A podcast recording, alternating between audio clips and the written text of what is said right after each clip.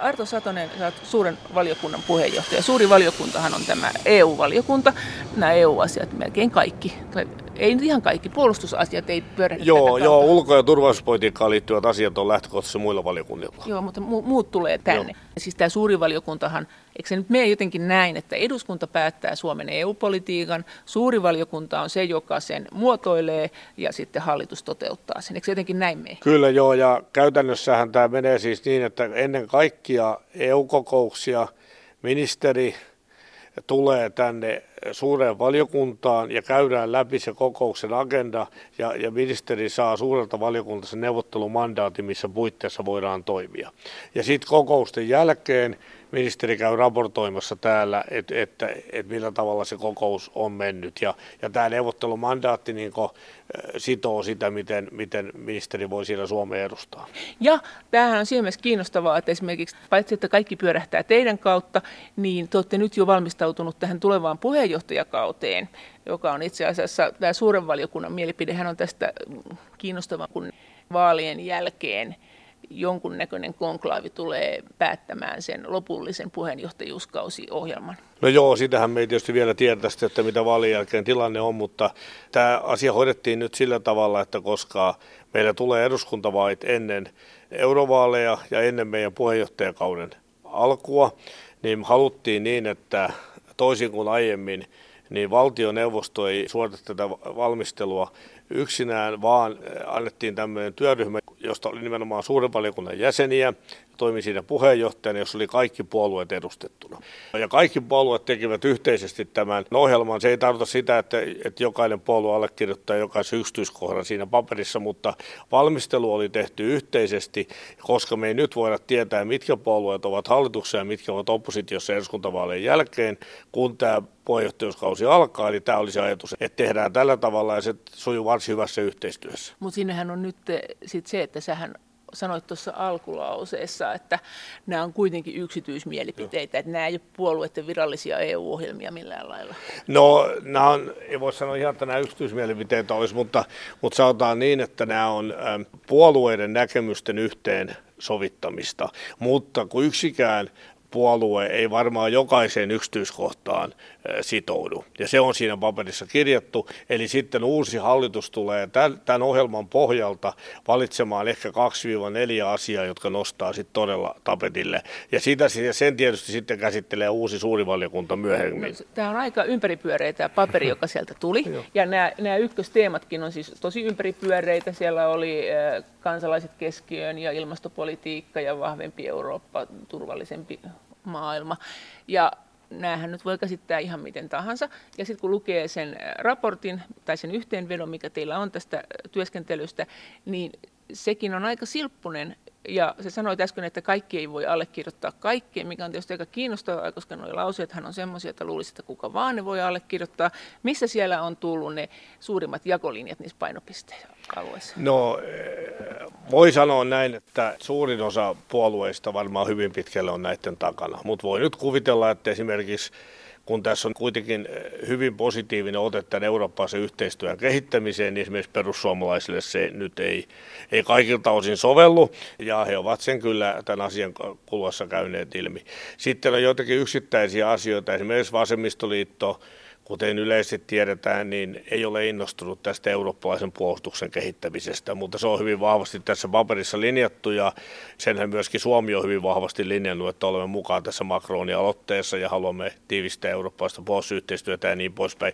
Näitä on jotain muitakin, mutta, mutta pääosin voi sanoa, että nämä on kyllä puolueiden yhteisiä näkemyksiä, mutta ehkä olennaisempi kysymys vielä on se, kun tämä työ nyt jatkuu, että mitkä puolueet on sitten hallituksessa, niin sitten tiedetään, mitkä asiat näistä nostetaan sinne ihan kärkeen. Kuten sanoitin, tässä on aika paljon vielä asioita ja 2-4 teemaa vai voidaan nostaa sinne lopulliseen Suomen puheenjohtajakauden ohjelman niin kärkitavoitteisiin. No miten tämä suuri kiistakysymys, tämä puolueiden välinen EUn suhteen, tämä sosiaalinen Eurooppa, niin minkälaisen keskustelun te kävitte? Kokoomus ei välttämättä ole siitä niin innostunut kuin sitä taas vasemmistopuolueet? No on totta, että esimerkiksi sosiaalidemokraatit pitää tätä asiaa vahvasti esillä, mutta kyllä esimerkiksi se kohta, että, että tämän talouspolitiikan pitäisi toimia niin, että se hyödyttää laaja osaa kansalaisia, niin kyllä tämä on hyvin laajasti jaettu, näkemys ja myös kokoomus on sen näkemyksen takana.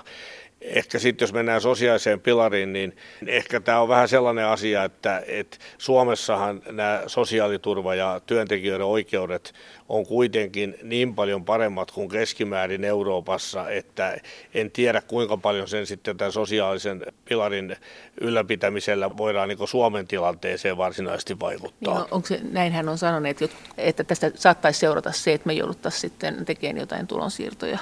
Tästä sosiaalisen Eurooppa-idean tota, laajenemisesta, niin No mä en kyllä näe, mä, mun ajatusmai lähtee siitä, että jos ajatellaan vaikka jotain perhevapaa-etuisuuksia, niin meidän, meidän perhevapaa-etuisuudet on kuitenkin parempia kuin Euroopassa keskimäärin. Että mä en niin tätä pysty allekirjoittamaan, mutta se on sitten toinen asia, että mehän tarvitaan sosiaaliturva-uudistus joka tapauksessa seuraavalla vaalikaudella. Se tulee varmaan olemaan seuraavan vaalikauden suurin asia ja kokoomuksen on siinä esittänyt tämmöistä iso-britannialaistyyppistä yleisturvamallia ja on itse asiassa vetänyt sitä kokoomuksen valmistelua, mutta tässä on kyllä mielenkiintoista se, että sosiaalidemokraatit ja kristillisdemokraatit ovat myöskin esittäneet samantyyppistä mallia. Yksityiskohdissa on varmasti eroja, voi olla sosiaaliturvan tasossakin jotakin eroja, mutta meidän lähtökohta on ollut samanlainen, kun sitten taas meillä on joitakin muita puolueita, jotka on, on tämän perustulomallin kannalla. Onko brittiläinen malli se, että jos sulla on matala palkka, niin valtio antaa lisää rahaa siihen väliin? Kyllä, siis se on yksi osa sitä, että, että on tämä niin sanottu negatiivinen tulovero. Eikö se on nyt näin, että kun Suomen puheenjohtajuuskausi on ensi syksynä, niin me ollaan aika hienossa pisteessä puheenjohtajina, että silloin on parlamentti vaihtunut, komissio vaihtuu, neuvoston puheenjohtaja vaihtuu. Voisi kuvitella, että Suomi on aika ison vallan päällä. Onko? No on ja ei. Siis se on totta, että me ollaan todella sellaisessa taitekohdassa, että kun neuvosto vaihtuu ja parlamentti vaihtuu, ja mehän ei tietenkään voida vielä tietää, mikä on parlamenttivaalien tulos, todennäköisesti todennäköistä on, että tämä uusi parlamentti on hajanaisempi kuin nykyinen. Ja silloin tietysti, kun uusi komissio tekee oman työohjelmansa, niin siihen vaikuttaminen on kaikkein keskeistä. Ja kun Suomi on puheenjohtajamaa, niin meillä on hyvä mahdollisuus siihen vaikuttaa. Miten me voidaan puheenjohtajamaana vaikuttaa? Että siis voidaanko me käyttää oikeasti valtaa? Että voidaanko me torpata joku huono idea ja nostaa joku hyvä idea? Että miten se teknisesti onnistuu? No puheenjohtajan roolihan on kahdenlainen, että puheenjohtaja pystyy vaikuttamaan siihen, että kuinka nopeasti se, se ja haluaako se ottaa niitä asioita, vie, yrittää viedä päätökseen, jotka on parasta aikaa kesken. Ja, ja tämä tietysti silloin, silloin puheenjohtajamaa pystyy siis vaikuttamaan siihen, mitä asioita se ottaa pöydälle, mutta sitten tietysti kun ollaan siinä tilanteessa, niin puheenjohtajan tehtävä on löytää kompromisseja. Ja silloin tietysti joudutaan myös itse tekemään kompromisseja. Eli näkemykseni on se, että pystymme nostamaan asioita pöydälle, mutta sitten me joudumme tekemään myös kompromisseja. Eli se on kaksiosainen tämä asia, mutta nyt, mutta nyt jos puhutaan tästä puheenjohtajakauden taloutta, esimerkiksi vaikka kiertotaloudesta, no. niin se ideahan ei ole se, että se sen Suomen puolen vuoden puheenjohtajakauden aikana merkittäviä asioita tapahtuisi, vaan että siitä tulisi sellainen asia, että hyvin johdonmukaisesti Euroopan unionin direktiivejä viedään siihen suuntaan, että kiertotalous edistyy ja esimerkiksi 5-10 vuoden tähtäimellä saadaan merkittäviä asioita aikaa. Mutta me ollaan tämmöisessä, eikö meiltä ennen on Romania ja sitten meidän jälkeen on Kroatia?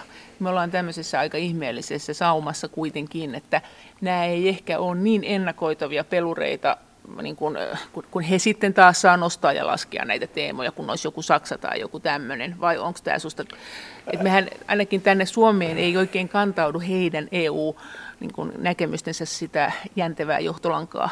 No joo, tämä jää nähtäväksi, että millä tavalla he sitten hoitaa tätä puheenjohtajuuttaan. Tämä tietysti vaikuttaa sitten siihen, että meillähän on tämmöinen trio-ohjelma vielä, joo. jossa nimenomaan on sitten Romania, Suomi ja Kroatia, ja, ja sen asian valmistelu kuuluu valtioneuvostolle, mutta, mutta siinä tietysti on sitten, että siinä, joudutaan, tai siinä että pitää hakea sitten niin näiden kolmen yhteistä näkemystä, ja on totta, että nämä ei ole ihan, ihan meidän lähimpiä kumppaneita. Romanian osalta on lisäksi erittäin haasteellinen sisäpoliittinen tilanne, joka nyt heijastuu muun muassa heidän presidentin lausuntoihinsa, mutta kyllä tämän tiedon mukaan, mikä nyt on, niin Romania tulee tämän oman puheenjohtajakautensa hoitamaan, mutta jos isoista asioista puhutaan, niin erittäin todennäköisesti rahoituskehyksestä päättäminen jää Suomen, Suomen puheenjohtajakaudelle jääkö ja, loppuuko? Että se saadaan silloin tehtyä? No se jää sitten vielä nähtävästä, meneekö vielä siitäkin yli, mutta kyllä se on sellainen asia, jossa Suomen pitää pyrkiä löytämään ratkaisu omalla puheenjohtajakaudella.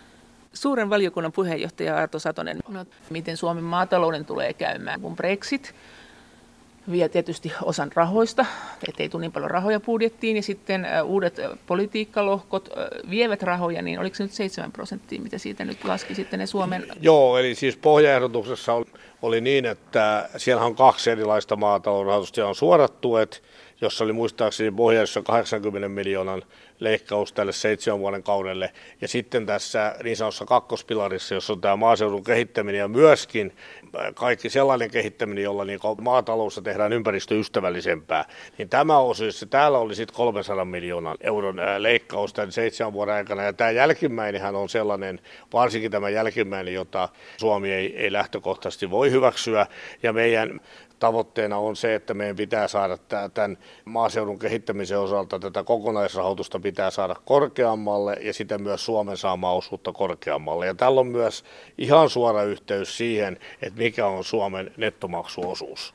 Koska kuluvalla ohjelmakaudella, mikä nyt on menossa, niin kaksi kolmasosaa siitä rahasta, jonka Suomi saa EUlta, niin tulee joko suoraan maatalouteen tai maaseudun kehittämiseen. Mihin ne menee nyt ne rahat sitten EU-ssa? Mitkä, mitkä ne on ne uudet politiikkalohkot? No, no tämän asian, asian tekee kieltämättä hankalaksi se, kuten sanoit, Britannian lähtö vaikuttaa osittain rahoitukseen. Ja myös se, että on kiistatta niin, että on uusia rahoituskohteita tai niitä, joihin esitetään lisäyksiä, jotka on, on niin eurooppalaista lisäarvoa tuovia. Ja, ne on. ja niitä on esimerkiksi tutkimuksen ja kehitykseen panostaminen, EUn ulkorajapolitiikka koskee ennen kaikkea Afrikan kanssa tehtävää yhteistyötä, Erasmuksen rahoituksen kolminkertaistaminen, joka oli siinä mainittu. Siellä on myös tiettyä rahoitusta tulossa maahanmuuttajien integroimiseen, siis niihin, jotka ovat saaneet turvapaikan jossakin EU-maassa ja niin poispäin. Ja nämähän on kaikki myös tärkeitä asioita,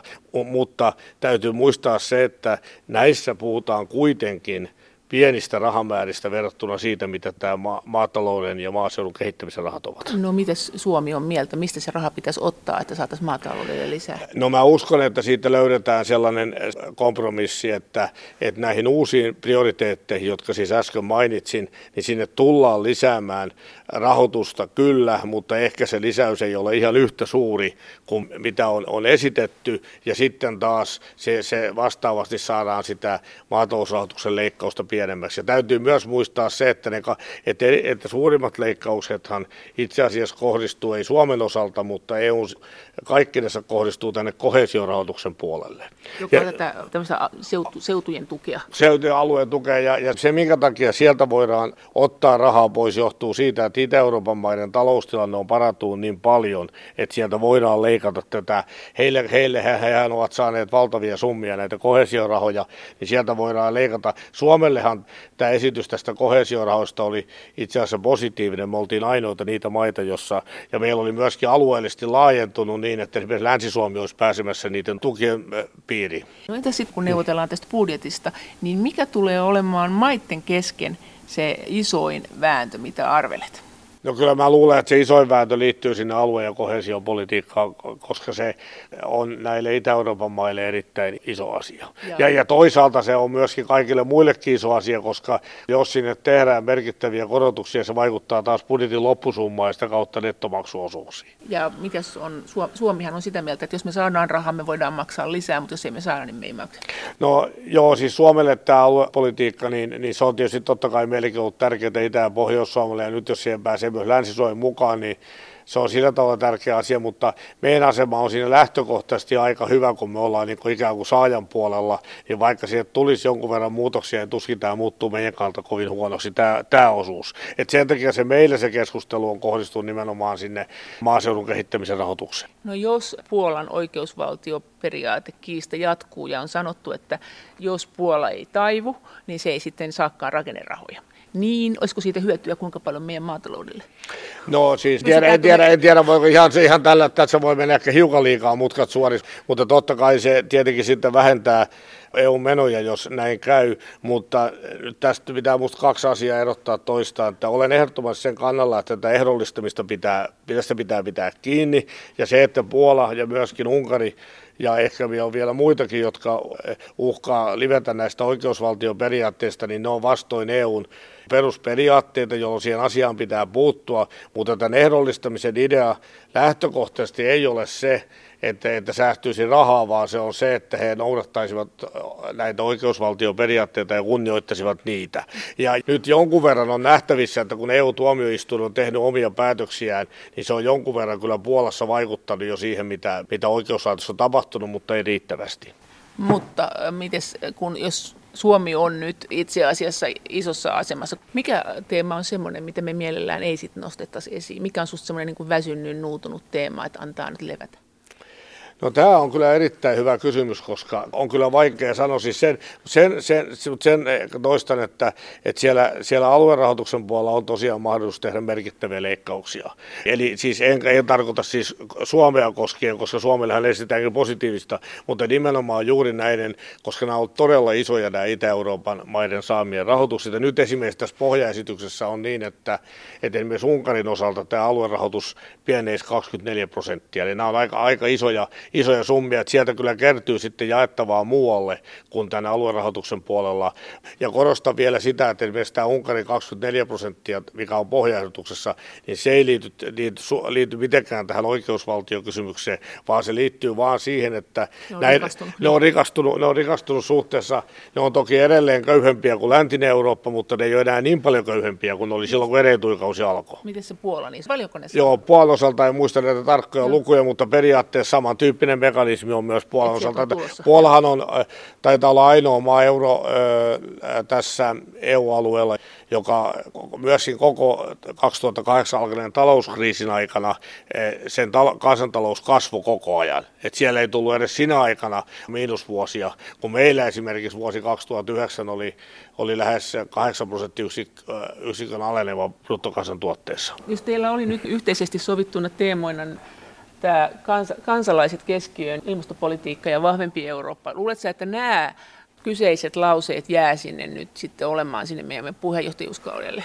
No kyllä mä uskon, että ainakin tämä ilmastopolitiikka tavalla tai toisella tulee varmasti olemaan ja, ja, ja uskon, että, että myös nämä muut on hyvin vahvasti esillä. Toki on, jos kun käyt läpi sitä kansalaisen keskiön osioon, niin siellähän on sisällä monia asioita, jotka voisivat olla omia teemoja. Siellä on tämä sosiaalinen pilari, josta me jo puhuttiin. Siellä on veronkiertoon kierron niin kitkeminen.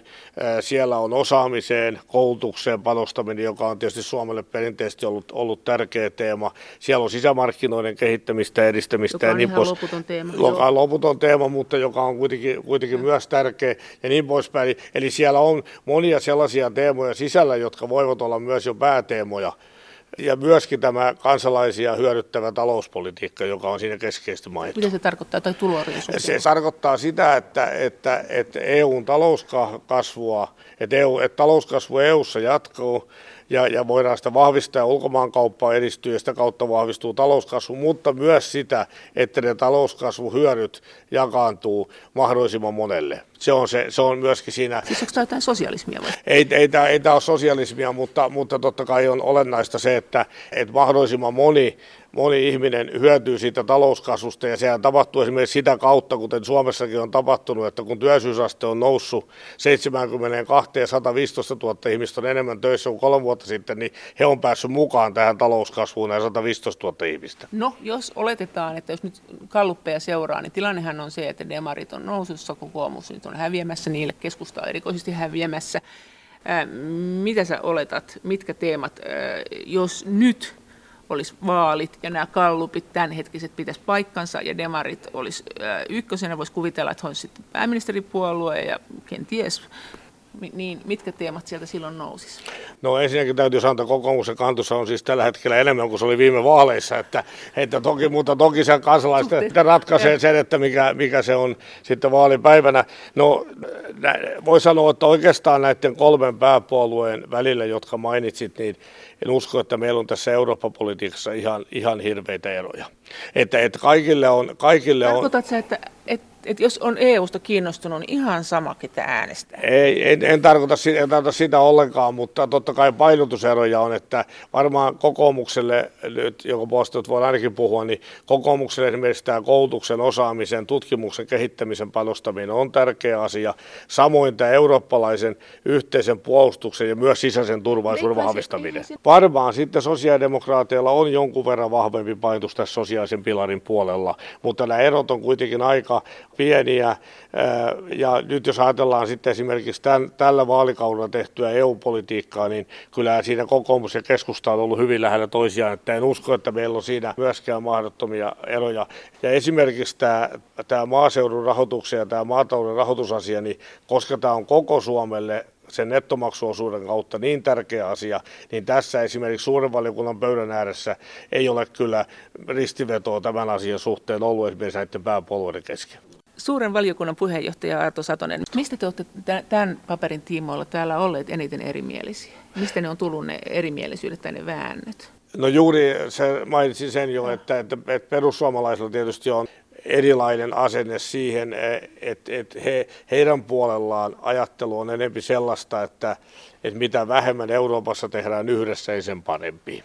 Jos nyt vähän kärjistää, he ehkä, ehkä he itse, itse voivat asian nähdä vähän eri lailla, mutta sellainen viilinkin tästä on jäänyt, että, että he vähemmän uskoo siihen, että kun tehdään Euroopassa jotain yhteisesti, niin sillä saavutetaan lisäarvoa. No entäs muita isoja teemoja? No, no, oikeisto vasemmisto? No oikeisto vasemmisto ehkä, ehkä, ehkä sitten ää, tässä, tässä tosiaan tässä puolustuspolitiikan puolella on se, että vasemmistoliitto ei kannata tätä Euroopan yhteistä puolustusta, josta taidettiin jo puhua, eli siinä on ihan selkeästi yksi sellainen teema. No sitten tietysti kun puhutaan maahanmuuttokysymyksistä, niin sitten me ollaan sellaisessa tilanteessa, että usein rintamajako on sen tyyppien, että hallituksella on oma kantansa, jota sosiaalidemokraatit on varsin lähellä, ja sitten vihreät ja perussuomalaiset saattaa jättää täällä eriävän mielipiteen, jotka ovat keskenään täysin vastakkaisia. Mutta että sosiaalidemokraatit on lähentynyt hallituksen kantaa maahanmuuttokysymyksissä? No itse asiassa mulla, minulla on sellainen käsitys, että sosiaalidemokraatit on ollut aika oikeastaan tämän koko vaalikauden kohtuullisen lähellä hallitusta, jos puhutaan näistä maahanmuuttokysymyksistä. Eli nyt täytyy sanoa, että olen ulkomuistin varassa, mutta muistaakseni kun esimerkiksi näitä muutoksia Suomen maahanmuuttopoliittiseen linjaan on tehty, jos, niin, jonkin, no niitä voi kutsua tietysti ehkä jossain määrin kiristykseksikin, niin mulla on sellainen mielikuva, että ainakin osassa niitä sosiaalidemokraatit on tukenut, niitä myös tulee eduskunnan isossa salissa. Eli he ei ole jättänyt siis niistä asioista eriävää. On varmaan joistakin jättänytkin, mutta, mutta, mutta se, mun mielestä se ei ole sellainen kohta, missä se on profiloitunut. Se on sitten, siinä ollaan sitten eri, eri linjoilla eh, kokoomuksen ja sosiaalidemokraattien kesken, että kun puhutaan työperäistä maahanmuutosta, niin kokoomus on työperäiseen maahanmuuttoon huomattavasti positiivisemmin suhtautuva kuin, kuin sosiaalidemokraatit, ja me ollaan esitetty tämän tarveharkinnan poistoa ja, ja sitä, että voisi nykyistä helpommin tätä työvoimapulaa paikata palkkaamalla työntekijöitä myös Euroopan ulkopuolelta, mutta tässä on selvä näkemysero sosiaalidemokraattien ja, sama, ja sosiaalidemokraattien kanssa samalla kannalla ovat perussuomalaiset ja myöskin siniset. Jos ajatellaan, että nyt, eikö nyt joulukuussa ole tämmöinen, että tämä Romania, Suomi ja Slovakia – niin tota, allekirjoittaa jonkunnäköisen tämmöisen trion. Triosopimus, ja, ja triosopimuksen näiden kolmen, niin kun, kun on peräkkäiset puheenjohtajat, niiden, niiden suunnitelman. Niin tämähän on tietenkin aika hassua, että me joudutaan nyt allekirjoittamaan se, vaikka eduskuntavaaleja ei ole käyty. Tiedetään yhtään, mikä porukka siellä on sitten vetämässä tätä EU-puheenjohtajuutta, mutta mitä sä luulet, että onko se, onko se niin ympäripyöreitä, että sille ei oikein ole merkitystä? Sanotaanko me vaan, että yritetään yhdessä vielä ja jotain? No mä nyt täytyy sanoa, että tämän triosopimuksen valmistelu kuuluu valtioneuvostolle, että en ole siinä ollut mukana, mutta, mutta yleensä nämä triosopimukset ei ole hirveän merkittäviä, että kyllä se, se komission työohjelma on se kaikkein keskeisin asiakirja, jonka siis uusi komissio aloittaessaan tekee, ja siihen sisälle me pyritään saamaan myöskin niitä teemoja, jotka meidän tuossa puheenjohtajakauden paperissa on. Mutta nyt kun sua kuuntelee, niin ne taloudellisesti isoimmat konkreettiset kysymykset, jotka ehkä Suomi, nimenomaan Suomi, haluaisi saada läpi omalla puheenjohtajuuskaudellaan, on tämä maatalouspolitiikka – en, ennen kaikkea, ja, rakenne, ja tämä, nämä rakennerahastot, tämä aluepolitiikka, eksokki, si, si, si, ja, sit, ja sitten me haluttaisiin varmaan saada omat tulkintamme tässä ilmastotalkoissa tämän puun käytön ja tämän meidän biotalouden. Joo, ja kierto, kiertotalouden, kiertotalouden nostan tähän ilman muuta esille. Miks, ja, miksi kiertotalous on nimenomaan Suomelle tärkeä? No se on sen takia tärkeä, koska me ollaan monessa mielessä siinä edelläkävijä, meidän, ja meidän yrityksillä on sitä osaamista, jota me voimme myös viedä, ja me aidosti uskomme siihen, että Tällä on merkittäviä ympäristövaikutuksia, jos tämä kiertotalous saadaan, saadaan toimimaan. Onko Suomi myös siinä mielessä kiertotaloudesta innostunut, että se kuuluu näihin maihin, joilla ei ole itsellään paljon tämmöisiä malmeja ja kaivosteollisuutta kuitenkaan, että meille olisi hyötyä siitä kiertotaloudesta, että tämä kiertäisi tämä materiaali? To, ilman, ilman muuta, koska tässä on, on myöskin, tässä on paljon, äh, paljolti kyse myös siitä, että miten kuluttaja kierrättää, kierrättää materiaalia, että niinkin yksinkertainen asia kuin esimerkiksi se, että muovipullot palautetaan kiertoon, niin ei toteudu lähellekään kaikissa Euroopan maissa, että kyllä tässä on todella paljon niin on mun mielestä tällä puolella tehtävää, mutta, mutta siihen kokonaislistaan, mistä mainitsit aikaisemminkin maatalouden, maaseudun ja aluepolitiikan lisäksi, niin totta kai nämä uudet prioriteetit on tärkeitä myös Suomelle. Ja niistä me jo tässä puhuimme. Ja se on sitten kysymys eteen, kun sinne nyt EU-komission budjettiehdotuksessa esitetään varsin mittavia uusia panostuksia. Voi olla, että niistä hiukan otetaan taaksepäin, mutta siitä huolimatta siellä tulee olemaan kymmeniä miljardeja rahaa uusiin kohteisiin, joita tähän mennessä ei ole ollut, kuten yhteisen puolustuksen kehittämiseen, tämä Erasmuksen rahoituksen lisäämiseen ja ulkosuhden rahoitukseen Afrikkaa koskien, tutkimukseen, kehitykseen, eli, asioihin, joihin me haluamme panostaa. Onko tässä myös se takana, että mehän on saatu hirveän hyvin tutkimusrahoja EU-sta, niin Kyllä. me ei haluta, että ne hanat tukkiutuu? Missään nimessä ei haluta ja päinvastoin halutaan, että sitä on lisää ja tä- tässähän tulee yksi merkittävä asia liittymään myöskin tähän Brexittiin, koska Iso-Britanniahan on ollut erittäin iso tutkimusrahojen saaja. Se on saanut huomattavasti enemmän niitä kuin mikä on ollut heidän kokonsa, koska heillä on useita kansainvälisesti merkittäviä yliopistoita ja tutkimuslaitoksia, ja, ja se on yksi osa tätä tätä sopimusta, että, että Brexit-sopimusta, että jos tähän sopimukseen pääsyttä, päädytään, että, että miten pystytään sitten, ja, ja myöskin Iso-Britannian tulevaa asemaa, että miten tämä tutkimusyhteistyö pystytään varmistamaan sen jälkeen, kun Iso-Britannia on EUn ulkopuolella. Mutta se tilanne on silloin se, että tutkimusyhteistyötä tehdään, mutta niitä rahoja ne ei enää välttämättä saa, ja niistä me ollaan sitten me ollaan aika vahvoilla, kun me ollaan aika hyviä hakeen ja saamaan niitä. No, tämä oli ehkä vähän liian yksinkertaisesti, mutta ihan totta, että me sitten, äh, sanotaan näin, että jos nämä tutkimus- ja kehityksen panostukset säilyvät sillä tasolla, mitä ne nyt on esitetty, niin Suomi varmasti tulee saamaan sieltä lisää. Suuren valiokunnan puheenjohtaja Arto Satonen, minkälaisia mahdollisuuksia meillä on ihan konkreettisesti vaikuttaa mihinkään, että miten viime puheenjohtajakaudella vai onko nyt nimenomaan kun on tämä meillä on tämä superperiodi nyt, niin meillä on niin kuin tuhannen taalan paikka. Pelkäätkö, että tämä lösähtää käsiin vai, vai onko näillä puheenjohtajamailla kuinka paljon konkreettista valtaa ollut? Ja eikö meillä viime puheenjohtajakaudesta oltu vähän sitä mieltä, että se nyt ei ollut ihan hirveän ponteva? No siis se on ihan totta, että tämä, tai tämä on todella hyvä kysymys, että, että mitä siitä sitten oikeasti jää mieleen siitä puheenjohtajakaudesta, että Minusta meillä on kyllä hyviäkin kokemuksia, että jos ajatellaan sitä, että se on aikoinaan meidän puheenjohtajakaudella asetettiin pohjoinen ulottuvuus ja se koko käsite tuli sitä kautta. Euro- se Lipposen kautta. Kyllä, joo, joo, se koko käsite tuli sitä kautta Euroopan unioniin ja sillä on ollut kyllä konkreettisiakin vaikutuksia siihen arktisen yhteistyön kehittämiseen ja muuta. Ja tämä on edelleen meillä tärkeä asia, vaikka myös vielä puhuttu, niin tämä, tämä arktinen puoli, mutta mutta että voi toki myös käydä niin, että ei nouse mitään merkittävää. Sen takia meidän pitää olla, olla myös niin, että, että meillä on siellä tuoda jotain uutta pöydälle ja esimerkiksi itse pidän tätä kiertotaloutta erinomaisena ideana, koska se voi olla sellainen asia, joka muistaa, muistetaan jatkossakin. Viro nosti digitalisaatio ja edelleen kaikki muistaa, että Viron puheenjohtajakaudella puhuttiin digitalisaatiosta, vaikka siitä on jo jonkun verran aikaa. Se on totta, siitä on puhuttu. No, no mikä on sitten semmoinen, miten me todennäköisesti ei saada läpi, mikä olisi meille tärkeää tai mistä tulee suurin vääntö, mitä sä epäilet? No mä en tiedä, liittyykö näihin puheenjohtajakauden prioriteetteihin tavallaan tällaisia asioita, mutta kyllähän tämä tietysti tämä puheenjohtajamaan tehtävä on myös se, että, että pitää ne akuutit asiat pystyä hoitamaan. Ja paitsi, että tämä, tämä rahoituskehys on pöydällä, niin meillä todennäköisesti on pöydällä maahanmuuttoon liittyviä asioita, joissa saattaa olla, olla, jotka on ollut perinteisesti vaikeita, koska Euroopan unionin mailla on aika lailla eroa siinä, millä tavalla he suhtautuu tähän kysymykseen tai millä tavalla ne haluaa sen ratkaista. Se on yksi sellainen, josta varmasti tulee. Ja se ei ole tuossa listalla ollenkaan. Se on ihan lyhyesti mainittu, että se ei ole listalla sen takia, koska tämä lista kohdistuu niihin asioihin, jotka Suomi haluaa nostaa sinne pöytään. Me ei listattu niitä asioita, jotka on pöydässä jo valmiiksi. Siinä ei, siinä ei mainita myöskään rahoituskehyksiä, koska me tiedämme, että se asia on, on joka tapauksessa pöydässä.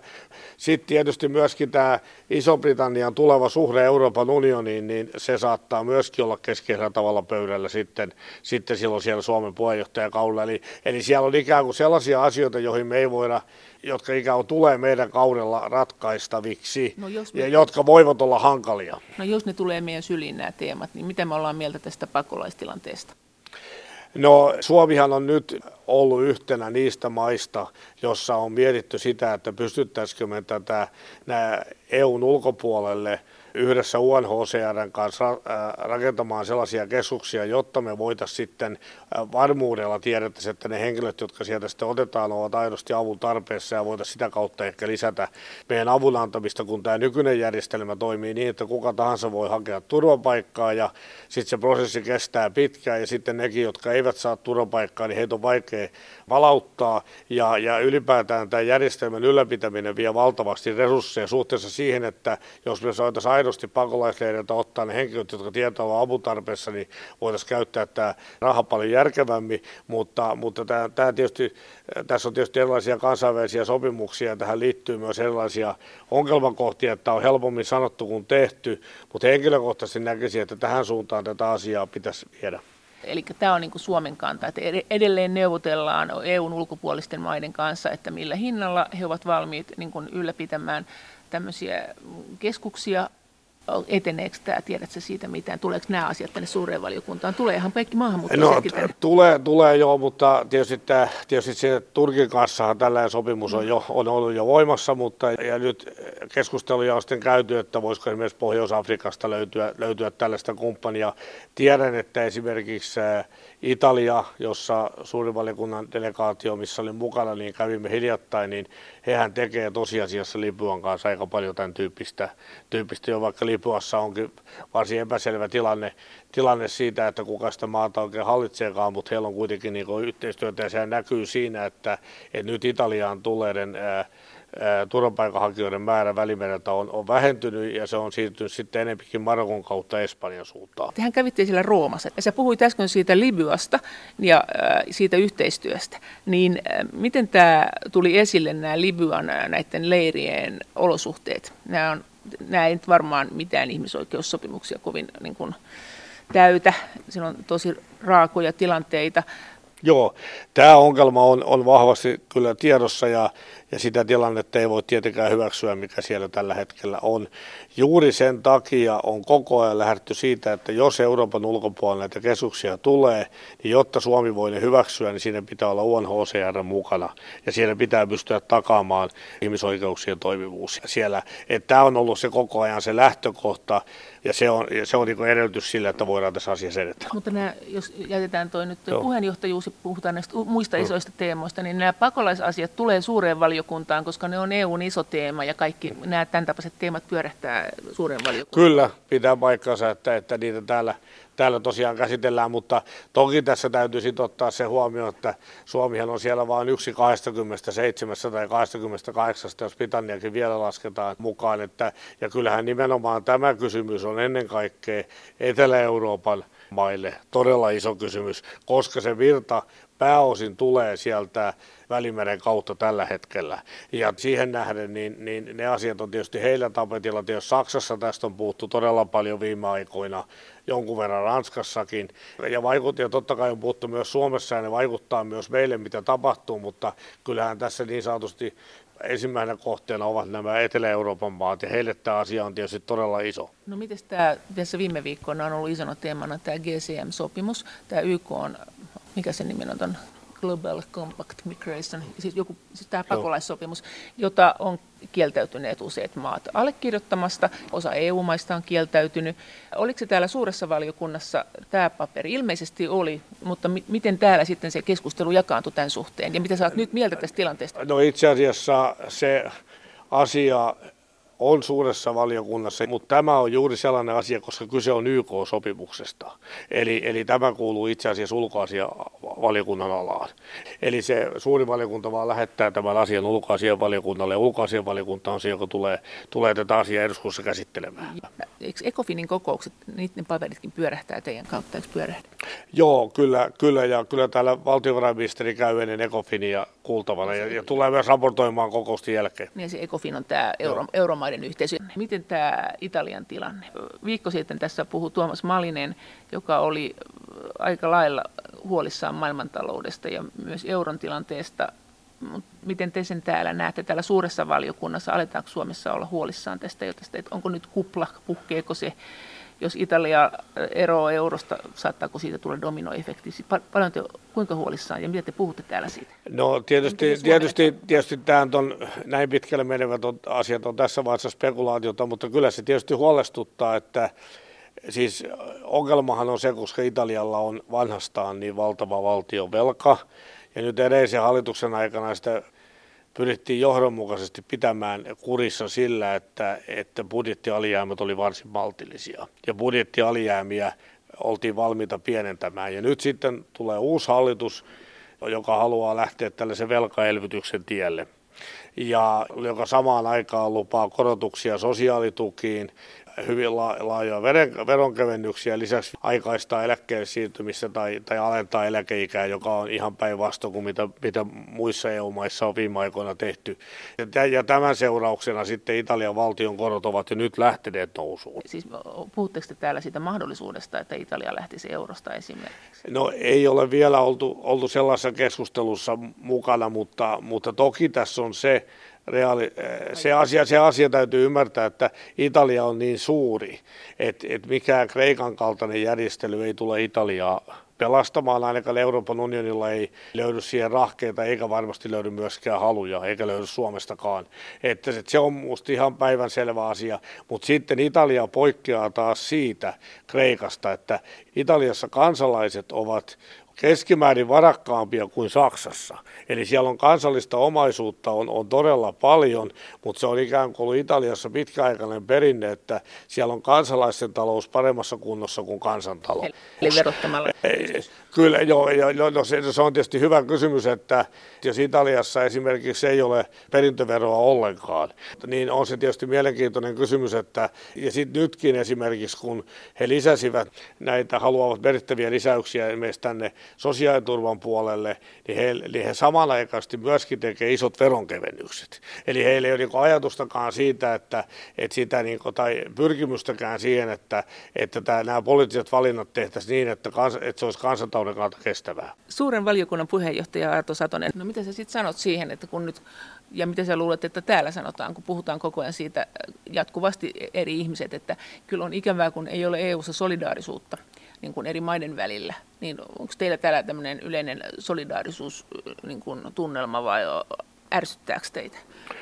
No siis äh, varmaan on niin, että näiden tiettyjen valtioiden kohdalla niin on, on, on vähän vaikea löytää ymmär, ymmärrystä. Se koskee Italiaa tässä talousasiassa ja niin kuin aiemmin jo puhuttiin, niin Puola ja Unkari esimerkiksi näissä oikeusvaltio-kysymyksissä, mutta, mutta kyllä mä sanoisin, että tämän, tämän pöydän – ympärillä, tai suuren valiokunnan pöydän ympärillä ylivoimainen enemmistö on sitä mieltä, että tästä eurooppalaisesta yhteistyöstä on meille lisäarvoa. Ja täytyy myös muistaa se, että tällä hetkellä Euroopan unionin suosio kansalaisten keskuudessa on suurempi kuin ehkä koskaan.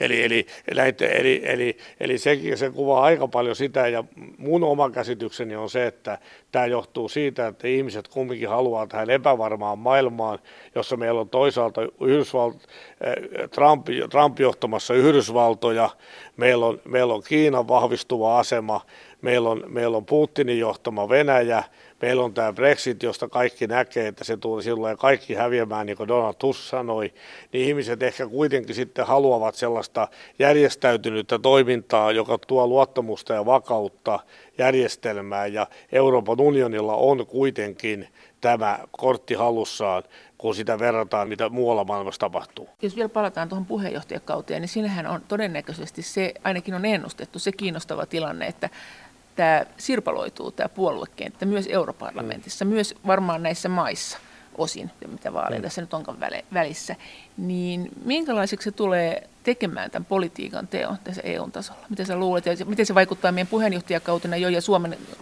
tilanteeseen? Joo, sitä en tiedä.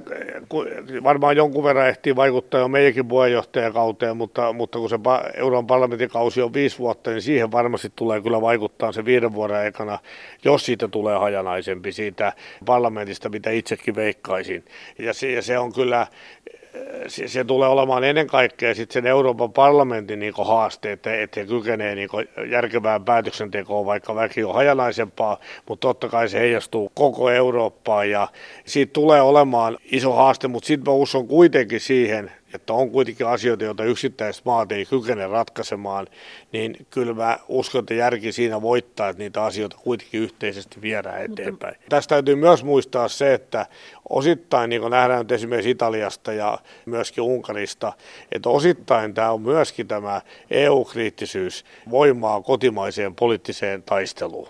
Et nyt esimerkiksi Italiassa on selvästi ajattelumalli on sellainen, että nämä tulevat euromaalit tulee olemaan kansanäänestystä uuden hallituksen politiikan puolesta tai vastaan, ja senkin takia en väitä, että se on pääsyy, eikä varmaan olekaan, mutta tavallaan tämä poliittinen jännite Euroopan unionin välillä, sen, se koetaan siellä niin, että siitä on heille sisäpoliittista hyötyä. Ja tämä on myös mekanismi, joka aivan sama viesti olen kuullut Unkarista, en tiedä, ehkä myös Puolasta, että osittain se, että Eurooppa kovistelee näissä oikeusvaltiokysymyksissä, niin se on hyvää käyttövoimaa sinne kotimaiseen keskusteluun, joka tietenkin on vastoin järkevää päätöksentekoa, mutta tämä riski on tässä olemassa.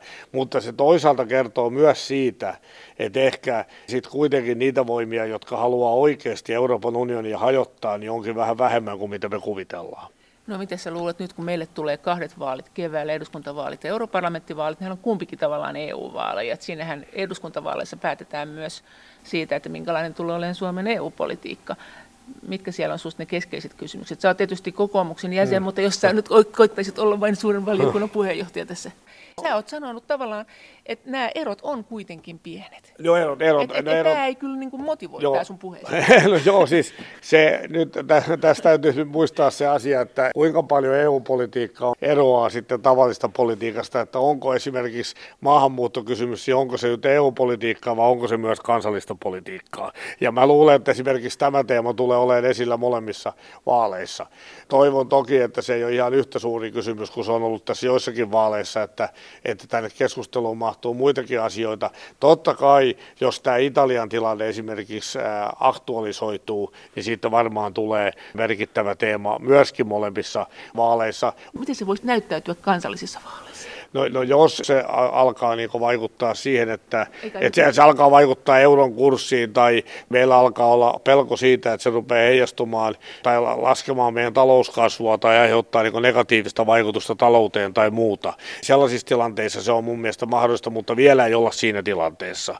Että se täytyy sanoa, mutta että se riski tietysti, että jos tämä alkaa saamaan vähän kreikkalaisia piirteitä, niin totta kai se vaikuttaa silloin meidän kotimaiseenkin keskusteluun, vaikka kuten sanoin, niin en usko ollenkaan, että sellainen keskustelu edes alkaa, että, että Italia lähdettäisiin tällaisilla tukipaketeilla tukemaan, koska se on niin iso, että se on mahdollista ratkaista, eikä ole eurooppalaisilla mailla, ei Suomella eikä muillakaan halua siihen. Mutta jos ajatellaan ihan vain kouluesimerkkinä meille äänestäjille, että jos, jos sulla on eduskuntavaalit ja sulla on europarlamenttivaalit ja vaikka Italia siinä vaiheessa olisi jo aika isossa kriisissä, niin miten ne kysymykset on erilaiset täällä kotimaassa tässä, tässä eduskuntavaalissa ja europarlamenttivaalissa? No nyt täytyy sanoa, että, että totta kai siis se, se varsinaisesti varmaan tämä on enempi eurovaalien kysymys, mutta sillä kokemuksella, kun minulla on politiikasta eri tasoilla, en toki ole ollut Euroopan parlamentin tasolla, mutta täällä kotimaassa lähes kaikilla mahdollisilla tasoilla, niin